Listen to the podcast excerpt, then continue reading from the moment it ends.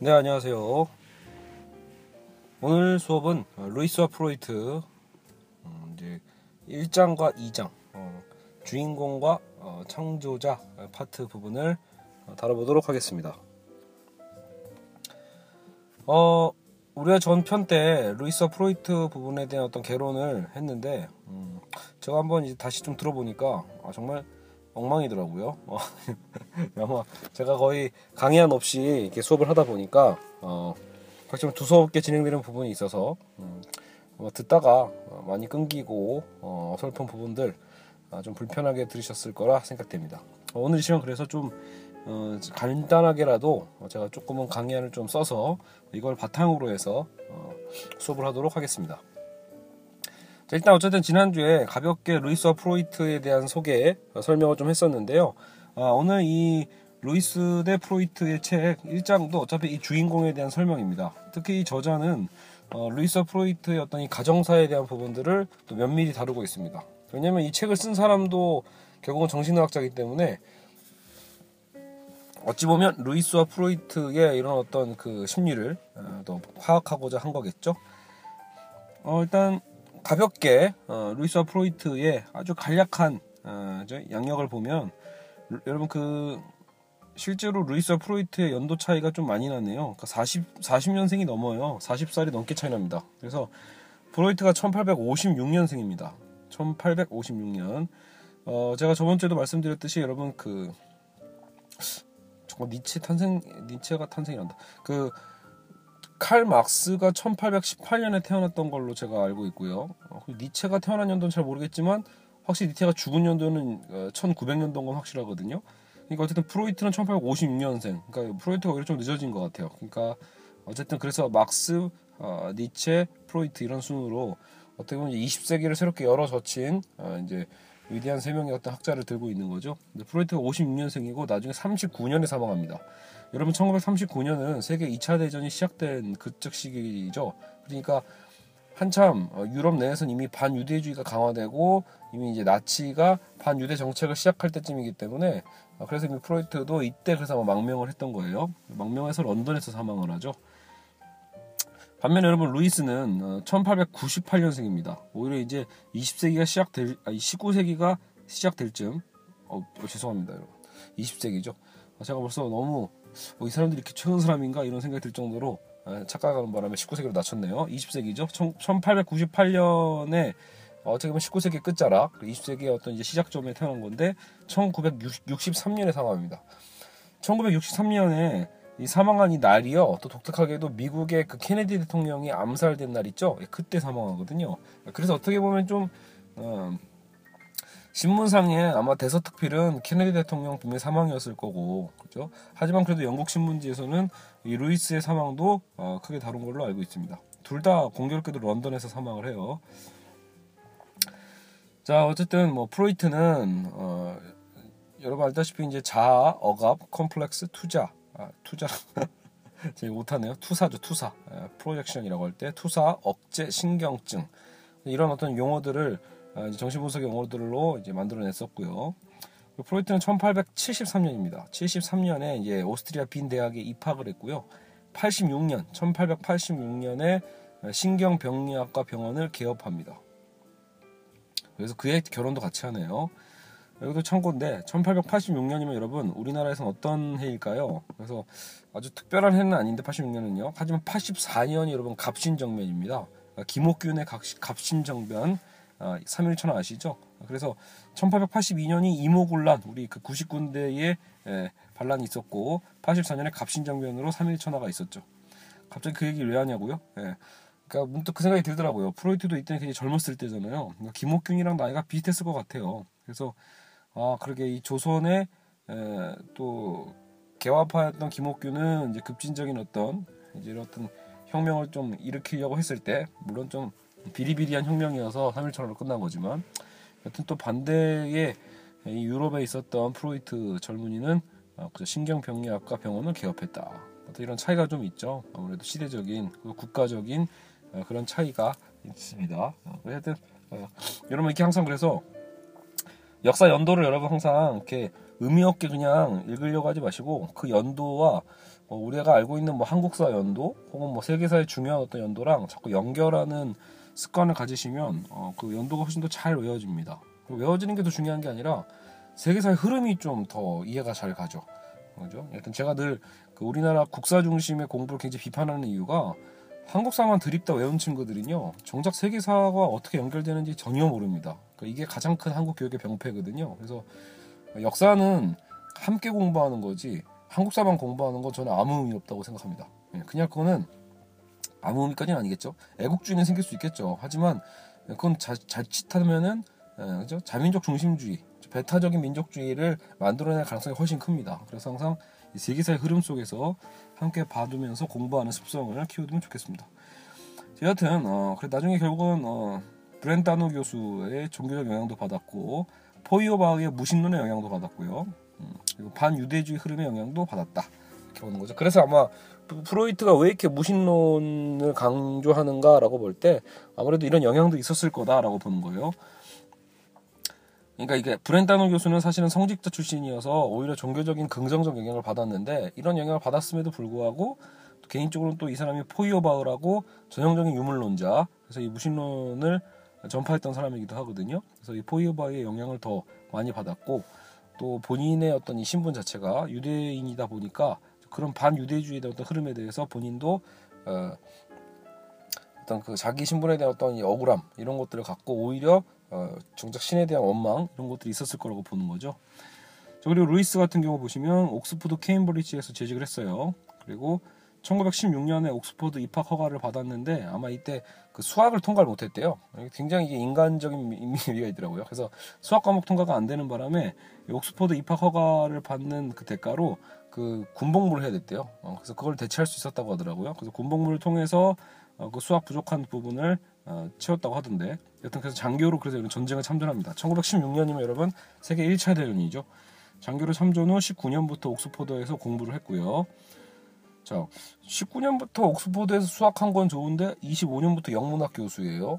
그러니까 똑똑한 거죠. 음, 여기서는 인간미가 좀 떨어져요. 자, 여하튼 한번 이제 프로이트와 루이스에 대해서 간략하게 살펴보고 이제 본격적으로 창조자에 대해서 본인들이 어떻게 인식했는지를 아, 생각해 보도록 하겠습니다. 자, 어쨌든 여러분 프로이트에 대하여 프로이트는 그래서 여러분 무신론의 어떤 흐름을 예, 당시의 흐름을 보시면요.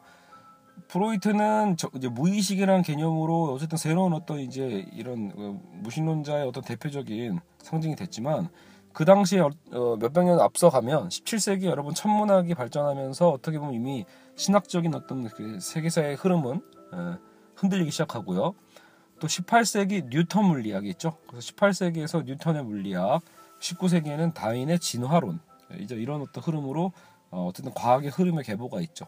아무래도 이러다 보니까 분명히 유신론적인 흐름과는 어, 반대되는 과학 이론들이 많이 나오게 됩니다. 그리고 이제 20세기엔 프로이트의 정신 분석이 있죠. 그리고 이제 집안의 영향이 있어요. 아버지에 대한 양가 감정이 있었다라고 보는 거죠. 그래서 특히 이제 자기 아버지에 대한 어떤 그 원망이나 혹은 뭐 무시 뭐 이런 것들 그래서 나중에 그 자기 아버지에 대한 어떤 아버지 나이 차가 굉장히 많이 납니다. 이미 손주가 있었던 아버지였기 때문에 40살에 손주가 있었대요. 프로이트 아버지가요. 그리고 대체 결혼을 언제 한 건지 모르겠어요. 그러니까 프로이트의 어머니도 세 번째 부인이라고 했거든요. 그러니까 자기 어머니는 굉장히 어린 거죠. 그러니까요. 그러니까 어머니와 아버지의 어떤 이 또 나이 차이도 거의 한 2, 30살 나는 것 같아요. 자, 하여튼 자, 포이오바의 영향도 봅시다. 포이오바가 종교를 뭐라고 얘기했냐면 종교는 단지 인간의 필요를 투사한 것에 불과하다. 마음속 깊이 자리 잡은 소망의 충족이다. 실제로 나중에 여러분 이게 프로이트도 다 이 용어만 좀 바꿔서 결국은 정신분석적으로 다 이렇게 표현합니다. 종교는 인간의 어떤 소망을 투사한다 이렇게요. 그리고 포이오바가 이런 얘기도 하죠. 우리는 종교의 실체와 대상이 전적으로 인간임을 밝혔다. 신적 지혜는 인간의 지혜임을, 신학의 비밀은 인류학임을, 절대 정신은 소위 유한한 주관적 정신임을 밝혔다라고 하면서 어, 결과적으로 포이어바는 어떤 이런 모든 관념론이나 어떤 형이상학 자체에 대한 비판이기도 합니다. 이 사람은 유물론이기 때문에요. 모든 것들을 어쨌든 이 물질적으로 해석하고자 했죠 세계를요. 어쨌든 이 루이스가 여기 아 루이스입니다. 프로이트가 여기 영향을 많이 받았고요. 또 당시 또 시대가요. 19세기 말과 20세기 초잖아요. 여러분 어쨌든 이제 확실히 이제 신에 대한 믿음이 사라지는 시기입니다. 여러분 원래 그 뭐랄까 이, 이, 그 사상사적으로 봤을 때는 사실 이미 그 17세기에 어 뭐 이성의 혁명이 일어나고 뉴턴의 어떤 과학 혁명 같은 게 일어날 때 사실은 이론적으로는 이미 이제 유신론적인 어떤 논쟁점이 많이 약화되는 건 사실이지만 사실 그렇다고 여러분 이 학자들이 종교가 없었던 게 아니에요. 뉴턴도 뭐 독실한 신앙인이었고요. 다 그 당시는 기본적으로 기독교인이었거든요. 어, 서구 사회는요. 그러니까 종교성은 다 갖고 있었던 셈이에요. 하지만 분리를 한 거죠. 종교와 과학을 분리하면서 이원화시켰다라면 19세기 말이 되면 이제는 그 이원화 정도에 머무는 게 아니라 이제 그걸 지우기 시작하는 겁니다. 이제 그 신앙의 개념 자체도 어, 어쨌든 이건 좀 무지한 거다라는 식으로 인식이 퍼지게 되고 그게 이제 19세기 실증주의의 시작이기도 해요. 그래서 어떻게 보면 이미 19세기 말과 20세기 초는 반종교적인 분위기가 강했다. 아, 그리고 게다가 여기에 플러스 반유대적인 분위기 이것도 있다라는 거죠. 반유대적 분위기. 즉 프로이트가 여러분 그 교수 임명도 되게 늦거든요. 그러니까 아까 그 오스트리아 빈에서 활동하고 막 했다고 했지만 빈 대학 입학하고 나서 뭐 자기 하겠다고 해도 남들보다 훨씬 더 하기가 늦어졌다라고 하더라고요. 그것도 아무래도 유대인이었기 때문에 차별받은 게 아니냐. 본인 자체가 거기에 대한 그래서 컴플렉스가 있는 거죠. 그러니까 어떻겠어요? 본인이 유대인이라는 신분 그 하나 때문에 뭔가 차별을 받았다라면 그런 신분에 대한 그런 자신의 어떤 과정을 원망할 수 있겠죠. 어, 그래서 어떻게 보면 이제 신에 대한 어떤 부정적인 이미지도 강화된 거 아니냐 이런 예측을 저자가 하는 거예요. 자 그리고 뭐 아무래도 이제 프로이트 하면 오이드포스 이론을 빼먹을 수 없죠. 그래서 이제 이게 반대성의 부모에게는 적극적인 감정이 있고 같은 성의 부모에게는 경쟁심을 느끼는 그런 임상적인 사례들이 많으니까 이게 왜 그런가라는 것을 연구하다가 나름대로 이제 자신의 어떤 독창적 이론을 개발하게 됩니다. 어, 그러니까 이게 무의식적으로 결국은 그렇죠. 좀 저번 시간에 제가 얘기한 거지만 어머니에 대한 어떤 애착, 그 욕망, 아, 그렇죠. 금기된 욕망에 대한 것이 아, 결국은 이 아버지에 의해서 좌절되고 이 좌절되는 과정을 받아들이면서 사실은 우리가 사회화가 될 수 있다고 본 거예요. 말 그대로 뭐 어머니와 사랑을 나누면 어떻게 돼요? 그건 근친상간이 되고 심지어 족보가 꼬인다고 표현하는데 말, 말 그대로 여러분 가족이 형성이 안 되죠. 아, 그렇기 때문에 어떻게 보면 이게 아, 심지어 인류의 어떤 시작점에서의 가장 기본적인 어떤 이 금기에 대한 얘기기도 했다라는 거죠. 어. 자, 근데 뭐 이제 이런 반론도 있어요. 어쨌든 뭐 결국 프로이트의 이론 자체가 어, 보편 이론으로 만들어내기에는 무리가 있다라는 얘기죠. 왜냐하면 프로이트 직업 자체가 정신질환을 앓고, 앓고 있던 사람들을 대했기 때문에요. 자신의 임상적 경험이라는 것 자체가 결국은 기본적으로 정상적 범죄에서 좀 벗어나는 분들을 대상으로 했으니까 과연 이거를 보편화할 수 있느냐 이런 얘기가 나올 수 있죠. 충분히 어, 타당한 반론이 돼요. 자, 루이스에 대해서 보죠. 루이스 역시도 프로이트와 이제 이 공통점이 그거예요. 어렸을 적에 루이스도 결국은 무신론자였잖아요. 그러니까 아버지에 대한 역시 부정적 이미지가 있었다라는 거예요. 그래서 뭐 아버지가 사실 프로이트의 아버지처럼 막 되게 뭐, 뭐 엄격하거나 뭐 이런 느낌보다도 나이가 많거나 그건 아니지만 뭐 루이스 어머니가 돌아가신 후에 아버지도 굉장히 힘들어하셨대요. 그러니까 아버지가 이제 굉장히 무력해지면서 루이스를 이제 가장 안 좋은 어떻게 보면 기숙학교로 보냈는데 하필 또 기숙학교도 최악이었고 그래서 그 기숙학교에서 굉장히 강압적 분위기 속에서 오히려 루이스도 굉장히 가장 인생에서 괴로웠던 시기로 기억을 하는 거죠. 그러니까 어릴 적에 여러 가지 기억들이 예, 그렇죠. 여러 가지 뭐 당연히 뭐 누구나 좋은 일이 있고 나쁜 일이 있겠지만 어쨌든 루이스의 어렸을 적은 결국은 종교 행위에 대해서 굉장히 불편함을 갖고 있었고 그리고 교회는 뭐 먹지로 다녔겠지만 어, 굉장히 오히려 조소하는 어떤 그런 측면이 있었다라는 거예요. 어, 그 굉장히 그런 어떤 종교적 행위에 대한 게 어리석게 보이고 나중에 루이스가 회심하고 나서 어릴 적의 삶을 되돌아봤을 때 그래도 그 루이스의 어떤 이론적이 되게 중요한 게 이 갈망이라는 거거든요. 여러분 우리가 살다 보면 그 알 수 없는 어떤 그 갈망 있잖아요. 뭔가 채워지지 않고 무언가를 추구하는데 아, 뭘 추구해? 여러분 실제로 우리가 뭘 소비하고 뭘 먹어도 완벽하게 채워지지 않는 그 무엇, 그 어떤 갈망에 대한 어, 대상의 부재, 거기에 대해서 사실 루이스는 그걸 오히려 우리가 신에 대한 하나의 어떤 그 인식의 어떤 방법으로 봤거든요. 그래서 이 갈망을 통해서 우리가 어쨌든 어, 진정한 어떤 이 기쁨에 대한 그것도 이제 사유할 수 있었다라고 얘기를 하는데 그러니까 뭐 모르겠어요. 어쨌든 이거는 뭐 지금 얘기하기에는 너무 어, 과장된 얘기가 나올 수 있으니까 그냥 통과하고요. 어 그리고 나중에 그 첫 번째 기숙학교의 실패 후에 학교를 옮겨요.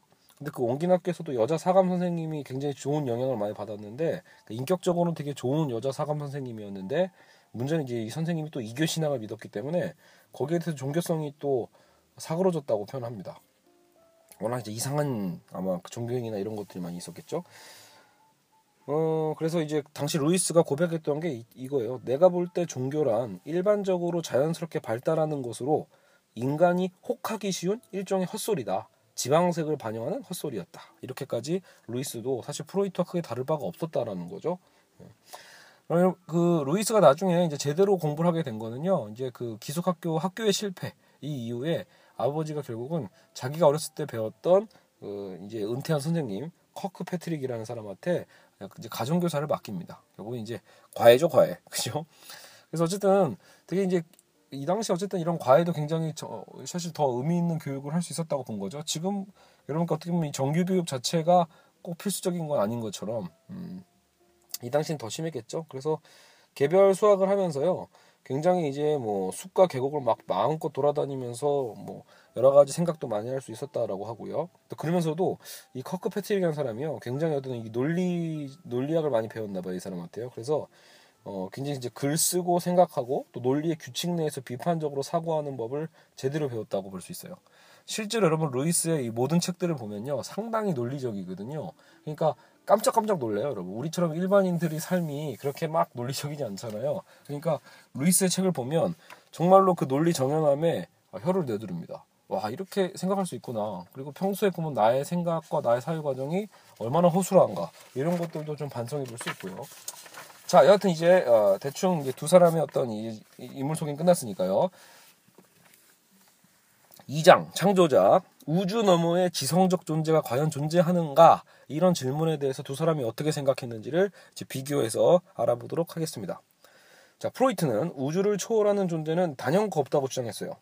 수많은 사람들이 그러니까 교육을 더 받으면 되는 거. 교육을 받지 못한 이게 결국 무지함이라는 거죠.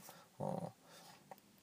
그래서 어쨌든 이 교육을 통해서 계몽된다라는 거. 마치 계몽주의 연, 연, 연속선이라고 보시면 돼요. 그러니까 교육을 더 받게 되면 아, 종교도 믿지 않게 된다라는 거예요. 종교를 믿는 사람들 역으로 보면 지식이 떨어진다는 얘기죠. 인간은 우주에서 혼자라는 혹독한 현실에 맞서야지. 그죠? 그러니까 어떻게 보면 루이스는 아 루이스라 가비하네요. 프로이트는 마치 그 약간 니체와 같이 물론 홀로 서라라는 거죠 사실은요 우주에서 혼자라는 혹독한 현실에 우리가 맞서 싸워야 되는 거지 신에게 기대 가지고 막 이거 달라 저거 달라 찡찡대지 말라라는 거예요 알겠죠 그래서 이런 면에서 사실 여러분 이게 그 어쨌든 이 지식인들의 가장 기본적인 그 어, 위치이기도 하죠. 그죠?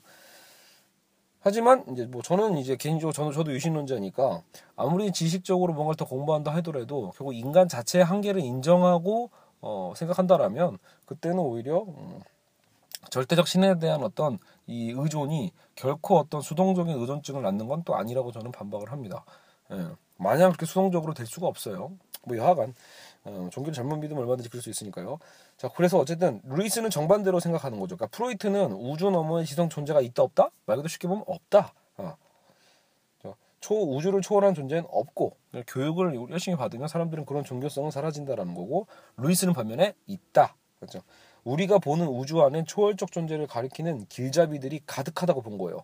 그러니까 이게 그 자연론적 논증인 거죠. 우주 우리 우주에 가끔 이 신비함 있잖아요. 그러니까 그 안에서 오히려 신의 어떤 그것을 느낄 수 있는 신의 존재를 느낄 수 있는 여러 가지 요소들이 사실 숨어 있다라는 거예요. 그래서 우리가 오히려 깨달으면 이건 지식 정도가 아닌 거죠. 우리가 어쨌든 보는 눈 자체가 깨어지고 어, 사고하는 방식이 바뀐다라면 이걸 볼 수 있을 거다라고 루이스는 분명히 얘기를 합니다.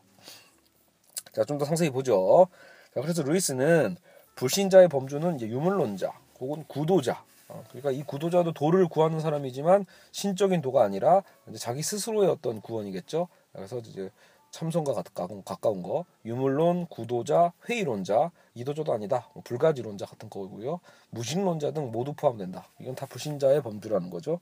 그래서 지식이라는 건 오직 과학적 탐구에서 오는 거라고 어, 프로이트는 손을 긋습니다. 따라서 어떤 지식도 종교에서 얘기하는 여러분 그 신적 계시 있죠. 계시를 통해서 오는 지식은 없다라는 거예요. 종교는 과학이 아니니까 사실 증명할 수 있는 것도 아니고 추측에 불과한 영역이라고 루이스는 얘기를 합니다. 그래서 성경 성경의 기적과 예화들은 모두 과학적 원칙에 위반되는 불합리성이며 동화 같은 이야기일 뿐이다. 결국 종교는 인류의 유아기적 무지의 흔적이다. 예, 그래서 사실 우리가 여러분 그 교회를 안 다니시는 분들이 생각하시는 상식에 되게 부합한 얘기를 루이, 어, 프로이트도 똑같이 하고 있어요. 단지 이제 프로이트적인 표현은 인류의 유아기적인 무지의 흔적이 종교로 남아 있다. 이렇게 표현하면 좀 있어 보이는 것뿐이죠. 그래서 좀 더 과감하게 얘기하면 종교는 대중 망상이라고 봤어요. 망상이 뭐죠? 사실은 예, 보이지 않는 걸 보는 거예요. 사실은요. 헛것을 본다라고 할 때 이게 망상이잖아요. 그래서 인간의 보편적인 강박신경증이다라고도 표현을 합니다. 이 강박신경증이라는 말을 또 왜 했냐면 여러분 왜 교회 다시는 분이 어때요? 항상 막 쉬지 말고 기도하라라고 해서 이제 막 아침마다 새벽 기도 가고 또 식사 기도하고 잠자리 들 때 기도하고 어쨌든 막 이게 어때요? 이게 강박적이라는 거죠. 안 하면 불안한 거예요. 안 하면 불안하니까 결국 이거는 보편적인 강박신경증이다라고 프로이트는 이제 비판을 합니다.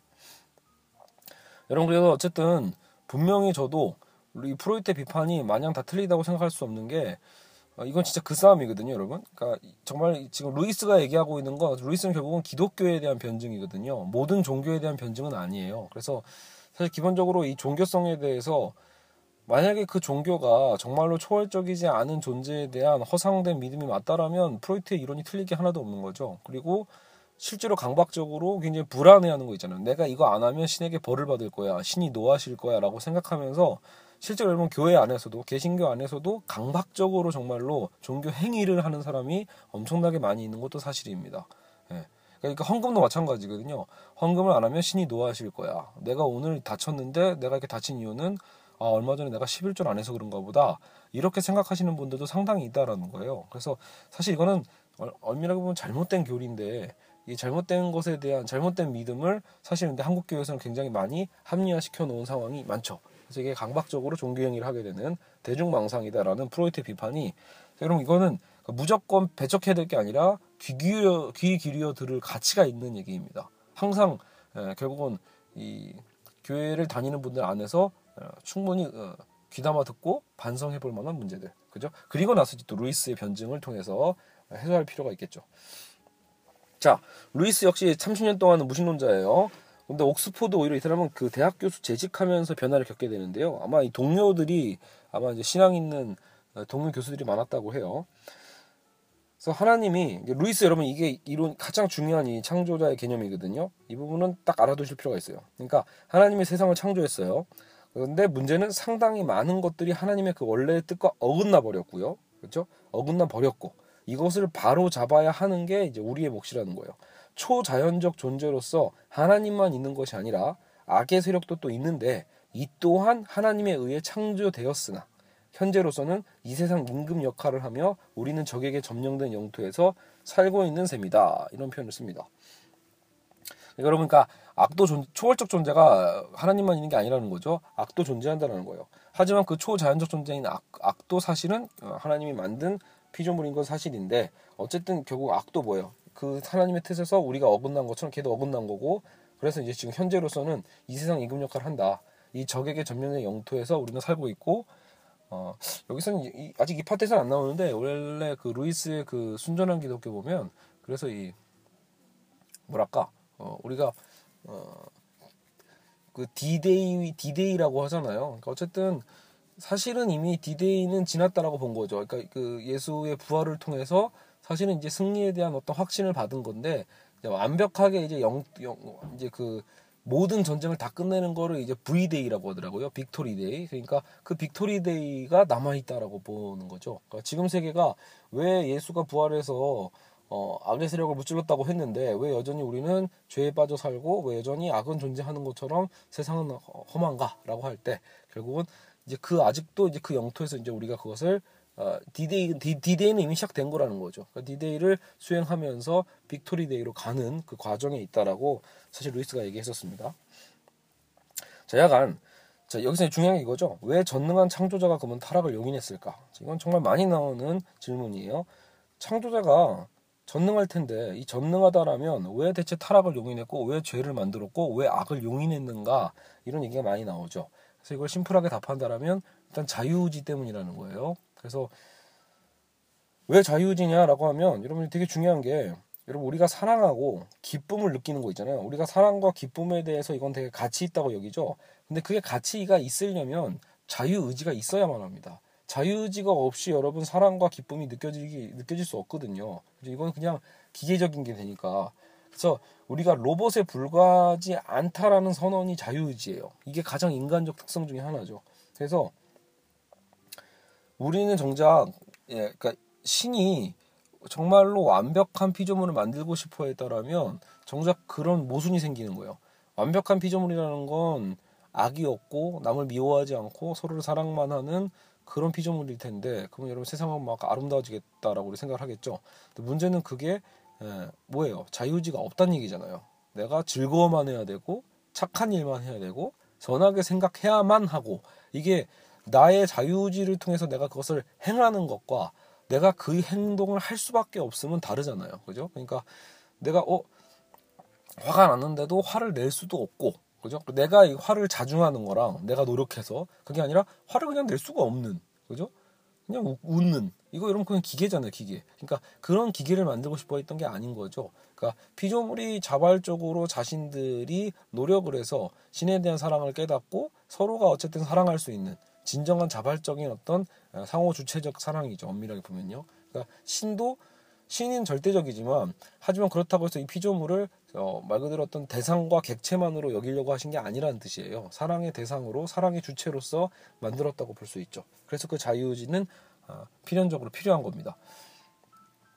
근데 문제는 뭐예요? 근데 이 자유의지를 줬더니만 인간이 신을 사랑하는 쪽으로 쓴 게 아니라 오히려 악을 사랑하는 쪽으로 쓴 셈이에요. 다른 곳에서 행복을 찾고자 했기 때문에 이제 문제가 일어난 거죠. 그게 타락이다라고 보는 거예요. 자 그러면 하나님이 어떻게 인간의 인생에 개입해 왔는가라고 할 때 하나님은 인간에게 옳고 그름에 대한 분별력을 남겨줬다. 그죠? 옳고 그름에 대한 분별력이 우리에게 있다라는 거. 이건 사실 칸트의 논리와도 같아요. 그러니까 어, 칸트의 도덕률도 그거잖아요. 우리 마음 안에 이미 옳고 그름이 이미 알고 있다라는 거예요. 여러분 그 뭐가 옳은 행동입니까 라고 할 때 사실 우리는 웬만한 건 다 알고 있어요, 사실. 그죠? 그러니까 그 옳고 그름에 대한 분별력이 사실 누가 준 거다? 여기서 이제 루이스는 하나님이 준 거다. 근데 문제는 뭐예요? 자, 분별력은 있는데 여러분 그 분별한다고 해서 여러분 그걸 하나요? 행동은 또 별개예요. 쉽지 않죠. 이 올바름을 온전히 실행하는 자는 그래서 아무도 없다라는 거예요. 아무도. 왜 아무도일까요? 단 하나의 케이스에서는 우리가 해낼 수도 있죠. 아, 이거 틀린 일이잖아. 이거 잘못된 일이잖아. 하지 말아야지라고 하면서 지킬 수도 있지만 우리가 과연 그 우리의 일상의 모든 어떤 선택과 삶 속에서 옳은 일만 선택하나요? 아니다라는 걸 이미 우리가 사실 다 알고 있다라는 거예요. 가끔 이제 그 교회의 어떤 뭐 전도 행위에 대해서 되게 불쾌하시는 사람들 중에 이런 게 있죠. 내가 왜 죄인이냐? 자꾸 난 죄도 안 지었는데 죄인이라고 하는데 이 죄인에 대한 것을 거부하시는 분들은 어떻게 뭘 착각하시는 거냐면 그 자꾸 이 우리가 사회에서 만들어진 법에 대한 있잖아요. 불법에 대한 개념에서의 그 죄인을 생각하시기 때문에 나는 죄가 없어라고 생각하는 거죠. 하지만 모든 인간에게 물어보십시오. 자기 스스로에게 자문했을 때 내가 법을 지켰는지 모르겠지만 최소한 내가 이 도덕에 대한 부분 있잖아요. 내가 윤리적으로 모든 옳은 행위를 하고 사는가라고 봤을 때 그걸 얘기할 수 있는 사람은 아무도 없죠. 그죠? 그러니까 그 부족함에 대한 타락 이 얘기를 인정해야 된다라는 거예요. 그래서 어 실패할 수밖에 없다라는 거. 분명히 옳고 그름에 대한 자 분별력은 있다라는 걸 우리가 알아요. 하지만 지킬 수 없다라는 것도 알아야 된다는 거예요. 실패의 낭패감이 있어야 돼요. 그래서 어, 자 죽었다가 다시 살아나 어떤 식으로든 새 생명을 주는 신에 대한 그런 또 이야기를 모든 이방 종교 문명이 줬다. 어, 그렇죠. 그러니까 이건, 아, 이건 다른 논거죠. 그러니까 첫 번째 논거는 옳고 그름에 대한 분별력과 근데 그것을 또 할 수 없음에 대한 얘기 이것이 첫 번째 어떤 하나님이 우리 인간 인생에 개입해야 하는 방법이라고 루이스는 얘기를 했고요. 두 번째가 뭐냐면 죽었다가 다시 살아나서 어떤 식으로든 새 생명을 주는 그런 신에 대한 이야기 있죠. 그게 모든 이방 종교에 다 있다는 얘기예요. 그러니까 여러분 이건 무슨 얘기냐면 보통 여러분 신화학 같은 거 공부하시면 오히려 이게 종교 기독교를 버리는 기회가 될 수 있거든요. 그러니까 기독교 성경에 나와 있는 뭐 노아의 방주나 아브라함의 어떤 이삭을 바치는 얘기나 아니면 뭐 약간처럼 예수님이 다시 죽었다가 부활하는 이런 스토리가요. 사실 여러분 이방 종교에 다 있습니다. 고대 신화에 웬만한 그 지역마다 다 있어요. 비슷한 게. 그러니까 다 비슷하니까 우린 그 얘기하죠. 아, 거봐. 성경도 이 수많은 설화 중에 일부에 불과해. 그냥 신화의 일부지. 이제 이런 식으로 얘기를 한단 말이에요. 근데 이제 루이스의 반론은 오히려 더 어, 다르게 얘기합니다. 그러니까 오히려 그게 일부러 하나님의 의도였다라는 거예요. 죽었다가 다시 살아나서 어떤 식으로도 새 생명을 주는 신에 대한 이야기를 모든 이방 종교와 문명에 미리 심어두는 거죠. 그래야 여러분 뭐예요? 믿어지 나중에 그랬을 때 이게 친숙해질 수 있고 믿어지는 거거든요. 그러니까 오히려 기독교가 그 중에 일부를 베낀 거다. 아니 혹은 뭐 그냥 인간의 어떤 본능적인 것 중에 하나다라고 그냥 치부하는 게 아니라 사실 모든 인류의 문명이 그런 진리로 어, 결국은 다 방향으로 나아가게 되도록 이미 신이 우리에게 그것을 어, 만들어줬다 인식하게 해줬다라는 개념으로 설명을 합니다. 자 그리고 자 특정 민족을 근데 택해서 하나님은 한 분뿐이고 옳은 행동을 원하신다는 메시지를 가르쳤다. 이것도 좀 중요한 기준이에요. 옳은 행동을 하도록 신이 가르치지 않으면 그 신은 선한 신이 아니기 때문에요. 어쨌든 유일신이죠. 그래서 기독교 핵심은 유일신, 절대적인 거예요. 그런데 유대인 중 한 명이 자신이 바로 하나님이라고 자처하기 시작했어요. 이게 예수님 얘기죠. 하나님 한 분이 하나님이 한 분뿐이라는 가르침을 우리가 기억하고 있다면 이 주장을 한 사람은 둘 중에 하나예요. 내가 하나님이 내가 하나님이다라고 얘기하는 사람은 항상 뭐예요? 그냥 미친놈이거나 그렇죠? 아니면 진짜로 하나님이거나 둘 중에 하나다. 라고 루이스는 얘기를 합니다. 자, 여하튼 그러니까 프로이트와 루이스가 이제 생각하는 이런 방식 자체가 좀 많이 다른 거죠. 자, 그래서 프로이트는 다시 프로이트 돌아가서 이런 논쟁이 있어요. 자, 우주를 초월하는 지성적 존재에 대한 부정 논증. 그러니까 뭐냐면 루, 어, 프로이트는요 소망 충족에 관한 심리학적 논증과 인간의 고통에 관한 논증 이 두 가지를 통해 가지고 반박을 합니다. 그러니까 사실 어렵지 않아요. 우리 깊이 자리 잡고 있는 이 원초적인 소망이 있잖아요. 그런 소망과 이 환상이 투영된다라는 거죠. 종교라는 건. 근데 이제 그러니까 어릴 적의 소망이 결국 뭐예요? 우리 성인이 될 때까지 이어진 게 이런 종교라는 거예요. 우리가 어릴 때 어때요? 아버지의 보호를 받고자 하는 그 심리가 있죠. 그 불안함. 항상 우리가 아빠를 찾잖아요. 아버지의 보호를 받고자 하는 그런 불안 심리. 그게 결국은 어, 하나님으로 변형된 거예요. 왜냐면 우리가 커서도 어, 우리 생물학적 아버지에게 막 매달리고 막 이럴 수는 없잖아요. 그러니까 그 아버지에 대한 어떤 이 보호 심리가 결국 우리는 하나님으로 대체한 거고, 그러니까 어떻게 보면 이건 그냥 높여진 아버지에 불과하다라고 프로이트는 얘기합니다. 따라서 아버지에 대한 권위가 깨어진 젊은이들은 오히려 종교적 믿음도 잃어버린 경우가 많다라고 루이스는 어, 임상적으로 확인했다라는 거죠. 그러니까 이런 거죠 아무래도 어, 실제로 뭐 아버지에 대해서 실망하고 그 권위를 잃어버린 권위가 깨어져가지고 아버지를 나중에 싫어하고 미워하게 되는 젊은이들이 많이 또 있잖아요. 그러니까 그 사람들은 실제로 종교도 많이 안 믿게 된다라는 거예요. 그러니까 그런 그게 결국 그 증거라는 거죠. 결국은 자기 아버지에 대한 어떤 이 보호, 어, 어떤 그 소망 이런 것들을 하나님으로 투영한 것 뿐인데 정작 그 아버지에 대한 존경심도 사라져 버리면 어떤 그 신앙적 개념도 잃어버리는 경우가 많다라는 거예요. 자, 아버지에 대한 양가 감정. 아버지는 동경하는 대상이자 두려운 존재예요. 이 두려움은 오이디푸스 컴플렉스에 기인하죠. 말 그대로 아버지는 결국 나의 성기를 자를지도 모른다는 어떤 이렇죠. 우리가 거세 컴플렉스도 있는 있지만 또 역으로 어쨌든 나를 보호해주는 절대적인 파워가 있는 사람이기도 하니까 동경하는 대상이기도 하고 두려운 존재이기도 한 양가 감정을 갖고 있어요. 이러한 양가 감정이 신의 모습에도 투영되는 겁니다. 결국 신이 그의 이미지로 우리를 창조한 게 아니라 우리가 그 부모의 이미지로 신을 창조했다고 주장할 수 있는 거죠. 그렇죠? 네, 어, 잠깐 끊어갔는데요. 어, 저기 저, 저 동네에서 어, 칼 가는 아저씨가 어, 크게 방송을 하시는 바람에 칼가루의 방송을 어, 더 마이크에 안 들어오게 하기 위해서 잠깐 끊었습니다.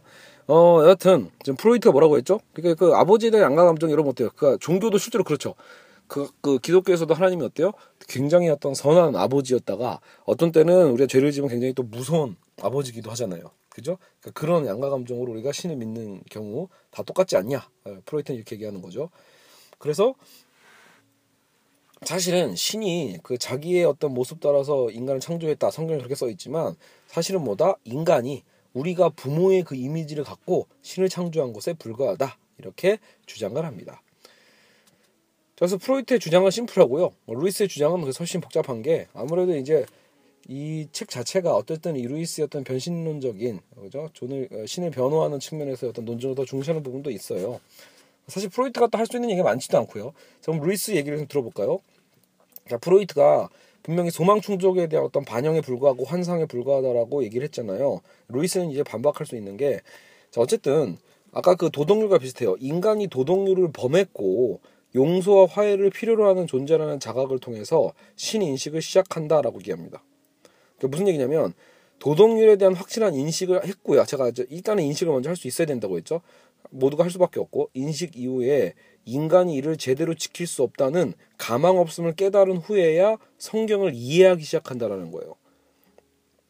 따라서 기독교는 프로이트의 주장처럼요.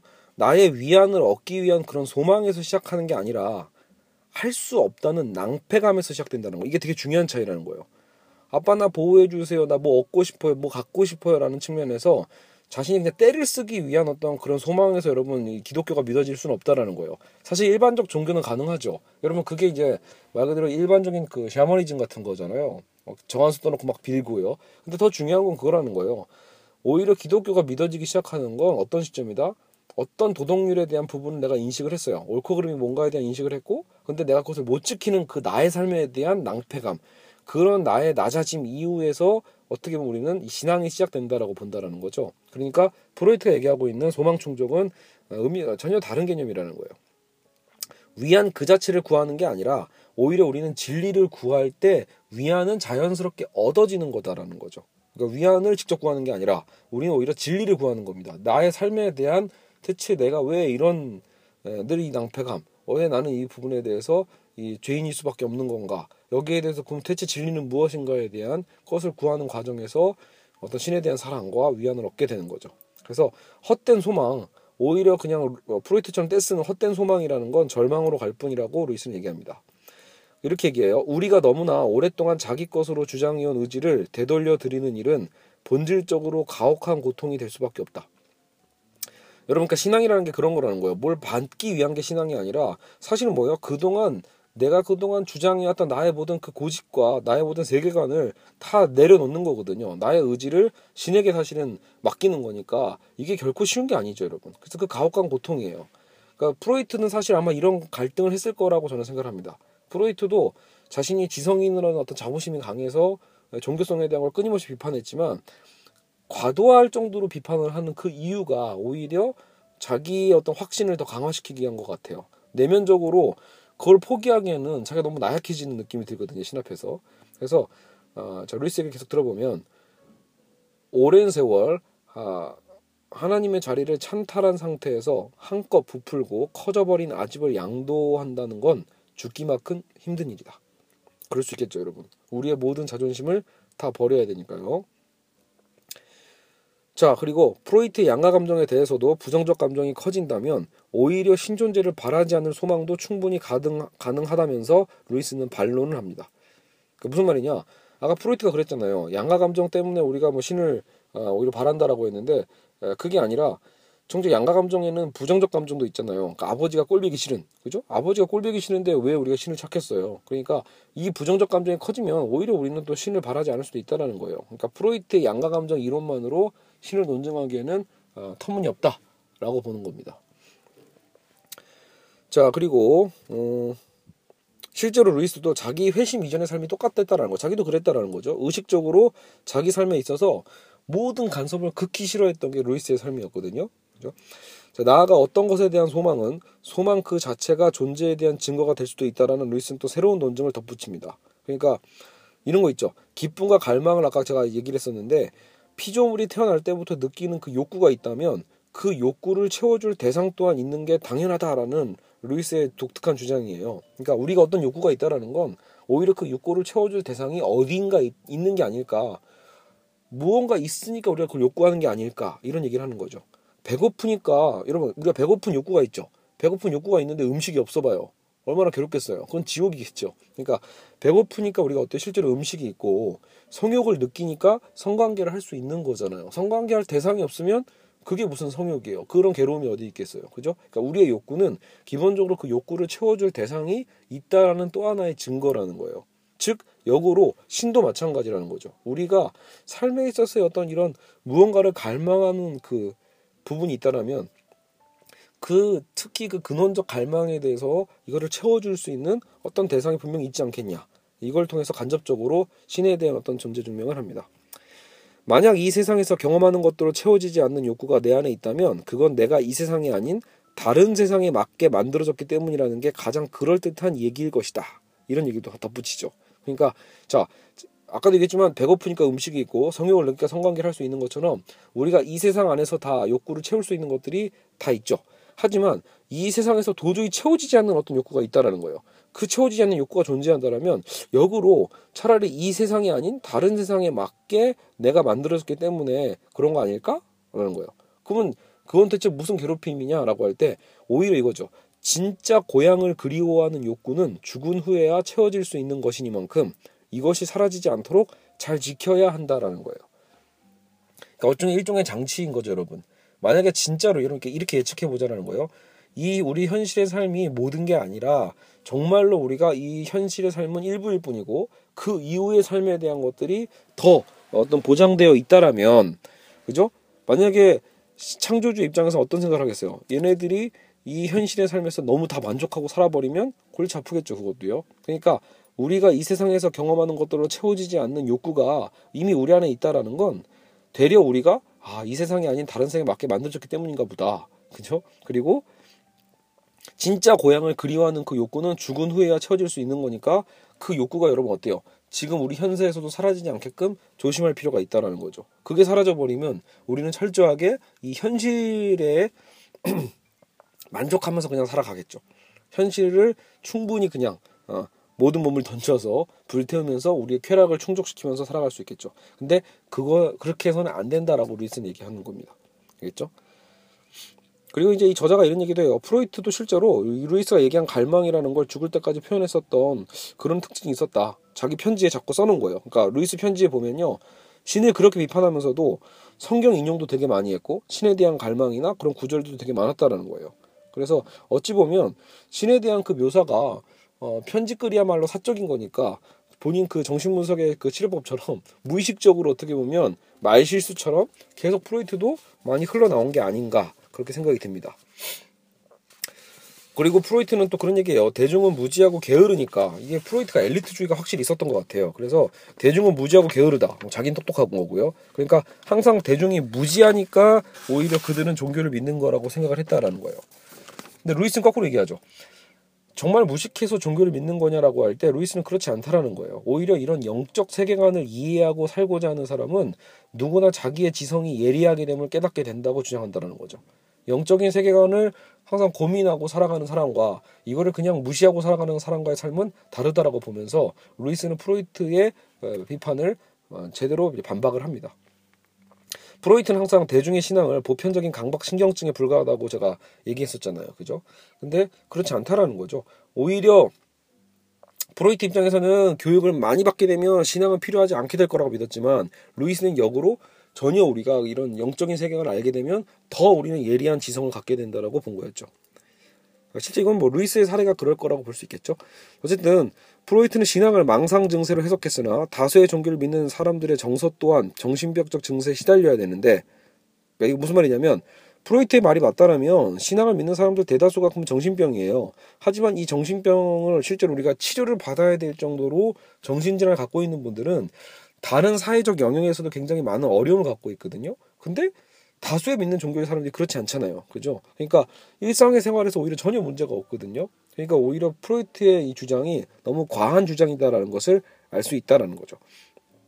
망상 증세는 단순히 기독교 신앙을 믿는 것만이 아니라 정신질환의 갖가지 부정적 증세가 있어야 되는데 그런 증세가 전혀 없다라는 거예요. 종교인들은 어쩌면 프로이트의 직업상 항상 병리학적 형태의 신앙을 가진 이들만 보호했기 때문에 그러니까 자기 안에서의 성급한 일반한 거죠.